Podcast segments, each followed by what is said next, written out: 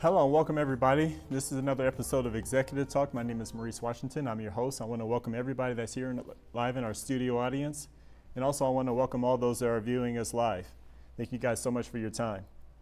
In today's show, we're going to talk about today's topic is titled The Marriage Effect. Now, I know this is a business show, but marriage, if you're married or if you're thinking about getting married, this is part of business ownership, is your marriage, because you're bringing everything right along with you. So this is why we're dis- discussing this particular topic. In discussing this topic, please do not disassociate yourself. If, if just because you're not married or you're, you're, you're not in the process yet, please pay, pay attention because this is business ownership has a lot of effect and puts a lot of pressure on marriages. And I know you guys know the divorce rate is fairly high out there, and this is part of the reasons why. And this is business ownership sometimes has a, is a catalyst to it. But there is a way to actually get through it, and we're going to talk about that. But in order to do that, we have to properly position and actually bring up the reasons why. So I want you guys to track with me also, okay? Because everything that I'm mentioning has everything to do with a particular slide going forward. So think about it. Remember, there's there's two two people. You got the male and the female over here. Two different demographics. One could live in Colorado. One can live in Kansas. Okay, but one thing that's common about each of them have been raised from the age from zero to 18. Now, both sets of parents for both of these families. Okay, both set, both sets of families have worked a nine to five schedule. In general, a lot of people don't come up in the upbringing of business ownership. Okay, so that whole time from zero to 18, maybe you traveled once a year. That's something that your family did. You guys traveled once a year. That was something that you guys did. It was just part of your circumstance, part of how you guys saw life. You saw your mom or dad come home from work a little cranky. Okay, they came home. You know what? Bob and Sue, they have no idea what they're doing.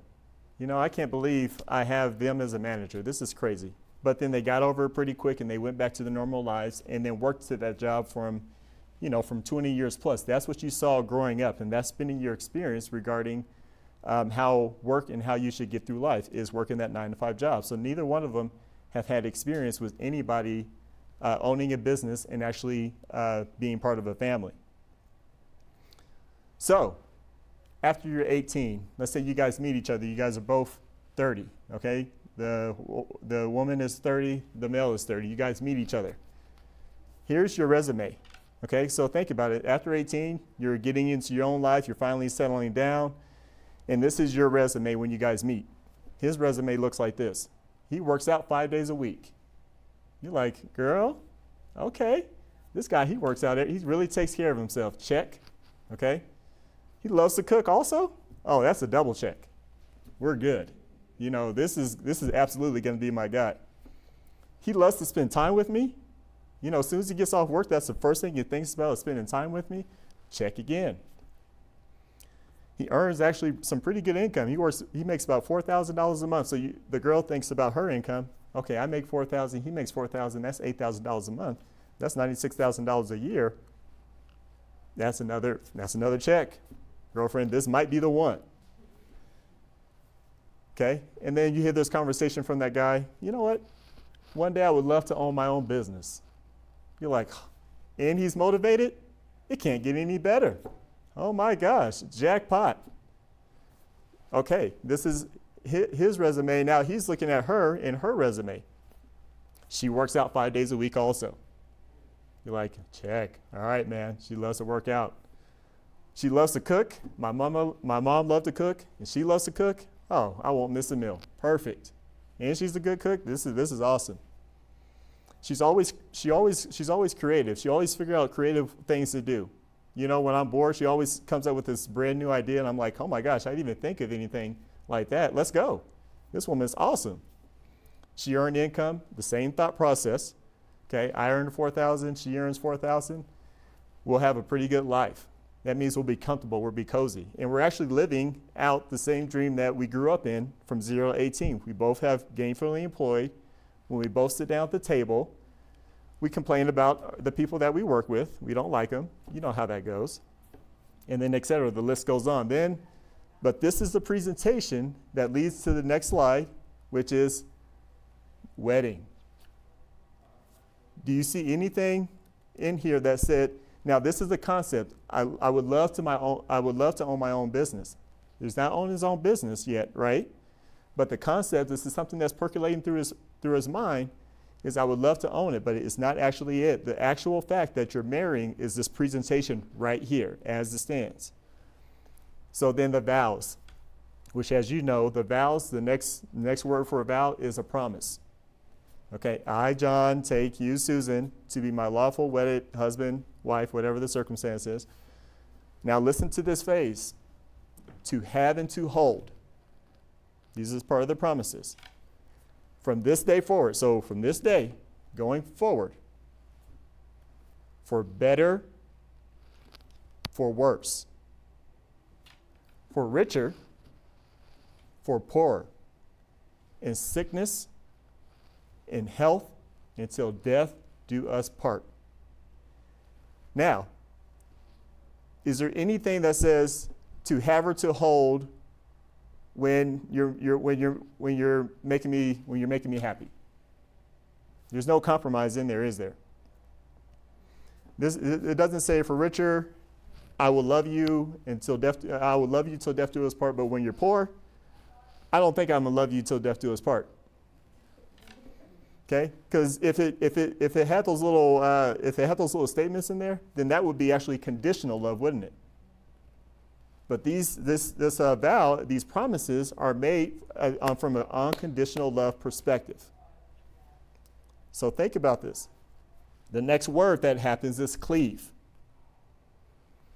As soon as as soon as you say, "I now pronounce you man and wife," you know, everybody's throwing the rice and everybody's happy, you're happy, you give that kiss, you guys start moving down the aisle. It's so that deal, the cleaving has taken place right there. What is the definition of cleave? Cleaving is to stick to something like glue. Pay attention to this particular definition because it's going to come back around. But it's to stick to, stick to something together like glue. So that means that's the relationship leave and cleave and become one. So, what is the leave and cleave part? So, that means leave what? Leave everything that you knew. Now, you are who you are when you grew up and everything, but leave your parents out of it. Whatever that was before that marriage is out of there. It is just you and her. And then become one and then move forward. What is the glue made of? Okay, this is something that we don't ever really think about. The trust, the honesty, the protection, the promises, the vows, the love, and the relationship.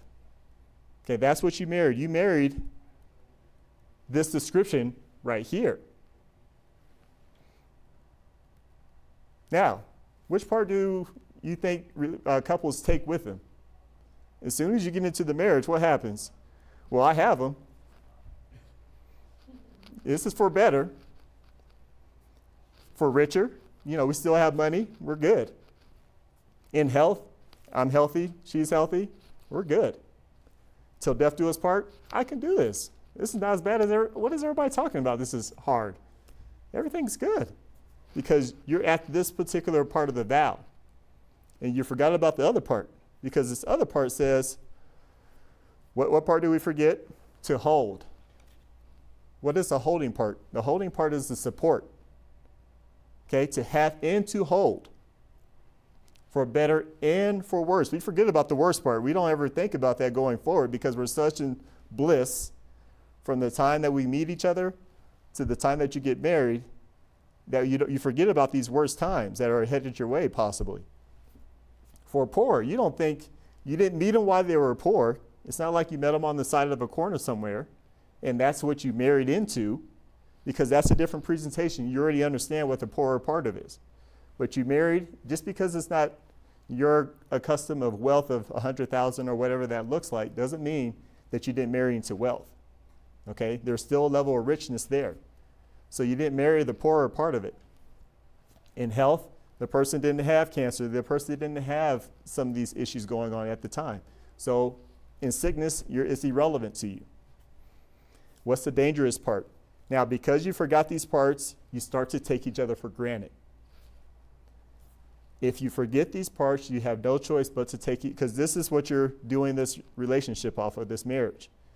For, for better, so when you guys argue, is that better? No, not at all. That's, that's that worst part of it. Because you have to come back home to that same argument, don't you? You can't really leave it.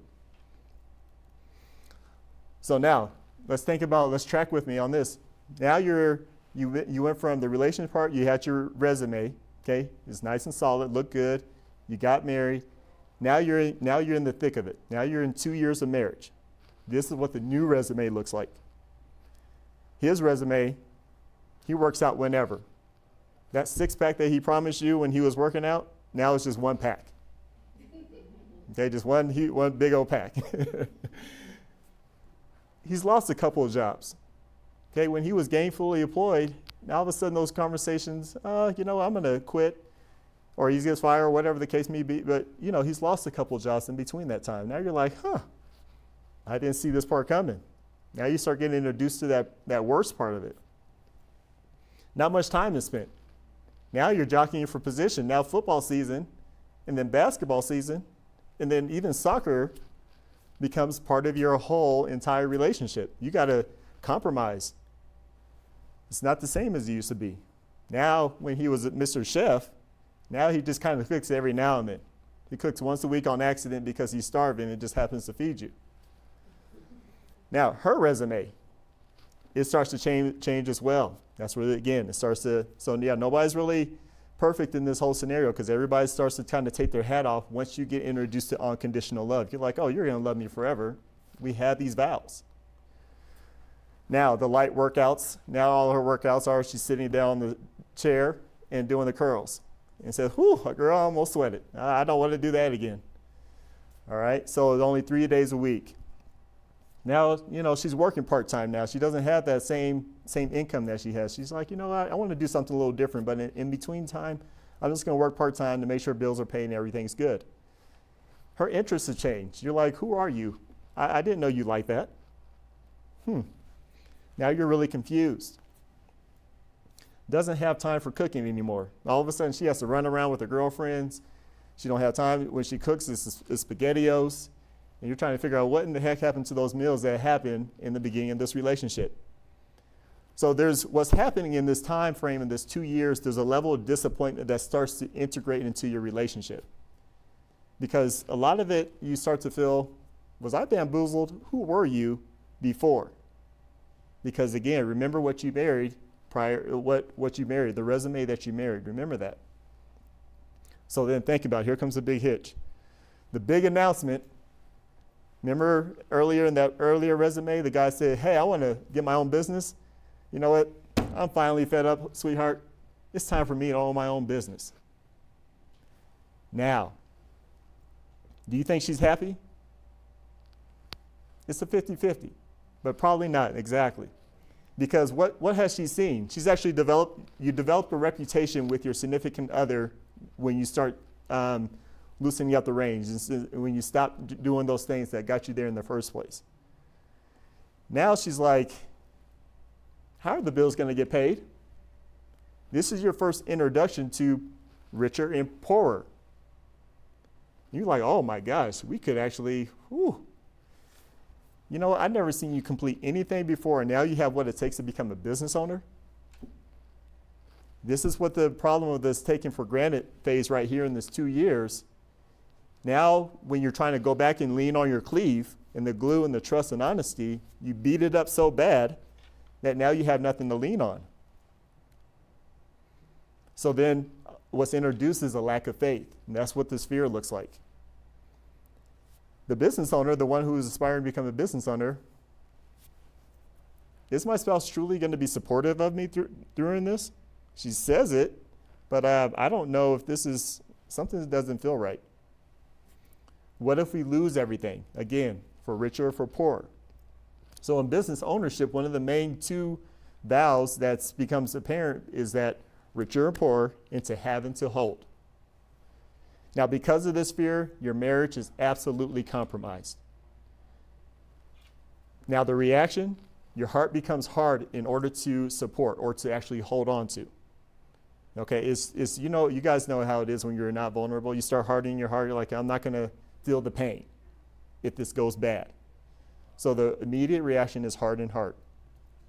So let's talk about this hardened heart.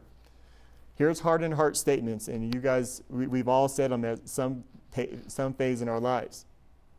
These statements look like perseverance and they look like support, but they are not. This is this is the conversation. Hey, honey, you know I was gonna pay that bill this week. I, I and this is that person that said, you know what? I have a deal coming. It's gonna close on Monday, and by Thursday, I'll have the money to pay that bill and help you out. Then what happens? That deal falls through the cracks. You're like, oh, I just made a promise. It's not there. Now you have to go do the walk of shame. Honey, um, how you doing? You look cute. I love your outfit. Um, but let me get to the point. I that deal didn't go through the way that I thought it was. Can you help me out? Can you help us out this one? Don't worry about it. I got it. Sounds like a support, but it hurts. That business owner felt a different vibe behind that statement. Same another another statement. Yeah, yeah, I know. I know. Yeah, I know. Your your deal fell through, something did happen, and you're gonna do it next week. I, I, I know. I know the drill. Heart and heart statements. Hey, honey, you want to go out to uh, dinner with our friends? Oh, let me guess. You probably have another late night. You have another networking event. Heart and heart. It starts to poison your relationship, your, your marriage. Now, when I was talking about earlier, we were talking about the second definition of cleave. If you look it up, these two definitions are in the dictionary there. The second definition of cleave is cutting or splitting something apart. So that glue is kind of think about it like Elmer's glue. You guys seen it in school when Elmer's glue gets old, gets all nasty and dingy. That's what your glue starts to look like in your relationship. It's just like ugh, ugh. There's nothing sticking and holding it through the manifestation. If this hardened heart looks and feels the same, like the same re- rejection as they receive in the marketplace, you will start to see your spouse slip away. Okay? As a business owner, you know you're going through some serious things out there. You're going through some things that you've never seen before in your whole entire life. And you're just, just as shocked that you're trying to make a living, you're trying to get some things happening for your business and for your family. But if the heart, if there's no place to, and that's the thing about cleaving, they need a heart to fall on. That's why vulnerability actually needs to stay and remain at all costs because that significant other needs, or that spouse needs a heart to lay on and relax and feel, feel safe. But if it's not there, they'll start to slip away. Now, what happens, the next phase is they stop discussing or communicating their issues. Before, they used to discuss their issues and tell you, okay, here's what's going on, here's how I'm feeling, this is what's happening. But then once they feel this pain, you become what's called an NTK. Does anybody know what that is? Well, of course, because it's up here. You become on that need to know basis. I'll only tell you if you need to really know if it's really going to affect it. That's when I'll tell you. But other than that, I don't want to feel your sting. Find busy work to avoid interactions. Truth is, if they start to feel this pain, so from a business consultant perspective, we can look at a calendar and say, wow, your time management, you're working from 7 a.m. to 9 p.m. Are they really working that much? Maybe, maybe, probably not. But actually, they're probably finding busy work to avoid interactions because they know home is a little painful. Oh, they can get business owners can get real busy real quick. They can find anything to get busy. You're still married on paper, but apart in relationship. That's what it starts to look like. Now your now your marriage is only based on that paper, and because it's a law, and you know divorce is expensive, there's no more relationship. You guys are in operation mode. Before I get into these last two possibilities, remember there's a place right now in business ownership. Once you go to that first page, and first uh, space of business ownership, it's a very empty space. And that very empty space is called the wilderness. That's when you're actually trying to find and you're really trying to define. And there's actually a good positive part of this wilderness because you're actually coming into a point where you are actually starting to define who you are. You're actually trying to understand perseverance. You're actually trying to figure out faith. You're trying to figure out a lot of things within your business and about yourself through this business journey. And the beauty of it is once you actually find yourself, you will actually find your real self and you'll be truly presenting your relationship in your marriage. The wilderness is a positive place to be, but it's very scary because when you try to try to converse about the wilderness, you try to tell, "Hey, you know, things are really cooking. You know, I have a pipeline, I have some things going, but because you've never been there before. Your wife has never been there before. And so you're trying to explain somewhere that you've never been before is a very hard explanation.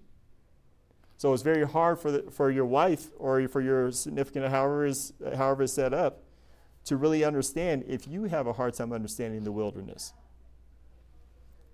But here's the two possibilities that can come out of this. If this pattern continues and your spouse makes the business work, let's say they finally start to take off in that third, fourth year, or whenever it is, and they say, I finally got the hang of this, it's starting to happen.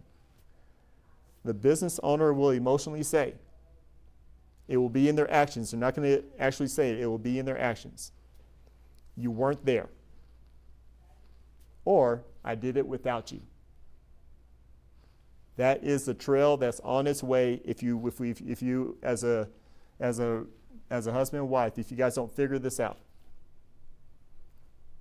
Or, the stopping pattern in order to stop this and actually gain momentum and get your relation, get your, um, get your marriage under order, if you become humble, vulnerable, patient in the name of love, not just a force humble, yeah, uh, okay, it's cool. No, in the name of love, all humbleness, and you got to break everything down, all vulnerability, you will speed up your spouse's business it's a, it's a natural support because they actually feel like you got them when they, if they fall. It will help them coast through. Now, what to take out of this? I don't want everybody to take this as a as a loom and gloom. Like this is like the, the worst thing ever. I understand I didn't bring up too many positive things. But because marriage and because of how dynamic it is and how how, how challenging it can be. We have to know as business owners how to actually do, we ha- it's, it's almost a reintegration of your marriage. And the best way to do this is to renew your vows. I'm not saying you have to go to church and go call everybody and get, but renew your vows. Remember what you vowed to. Both parties. This is a new experience. Come back home. If you guys can have that meeting ground on those vows, that's what the, that's the, those vows were made for as a meeting ground. When things get bad, for better or for worse, richer or poorer, sickness and health, etc., etc. That's the balance and that's the maintenance in relationships is to come back home to the vows whenever you're in doubt. And this is one of those areas that can really streamline and help you and your partners so that way you guys have a beautiful story as to how you guys came from this type of background but change the direction and dynamics of your whole generation of your life and the kids that you have. So, I would like to welcome everybody to join us via Facebook um, for future conversations. Also, Instagram, that's where we do a lot of posting. Also, LinkedIn, follow us on Twitter and on YouTube. Follow this video. Please share, like, and uh, help support everybody, people that are out there that are hurting. I hope you guys got a lot of this information, but in the meantime, I have to get back to work. You guys have a great day.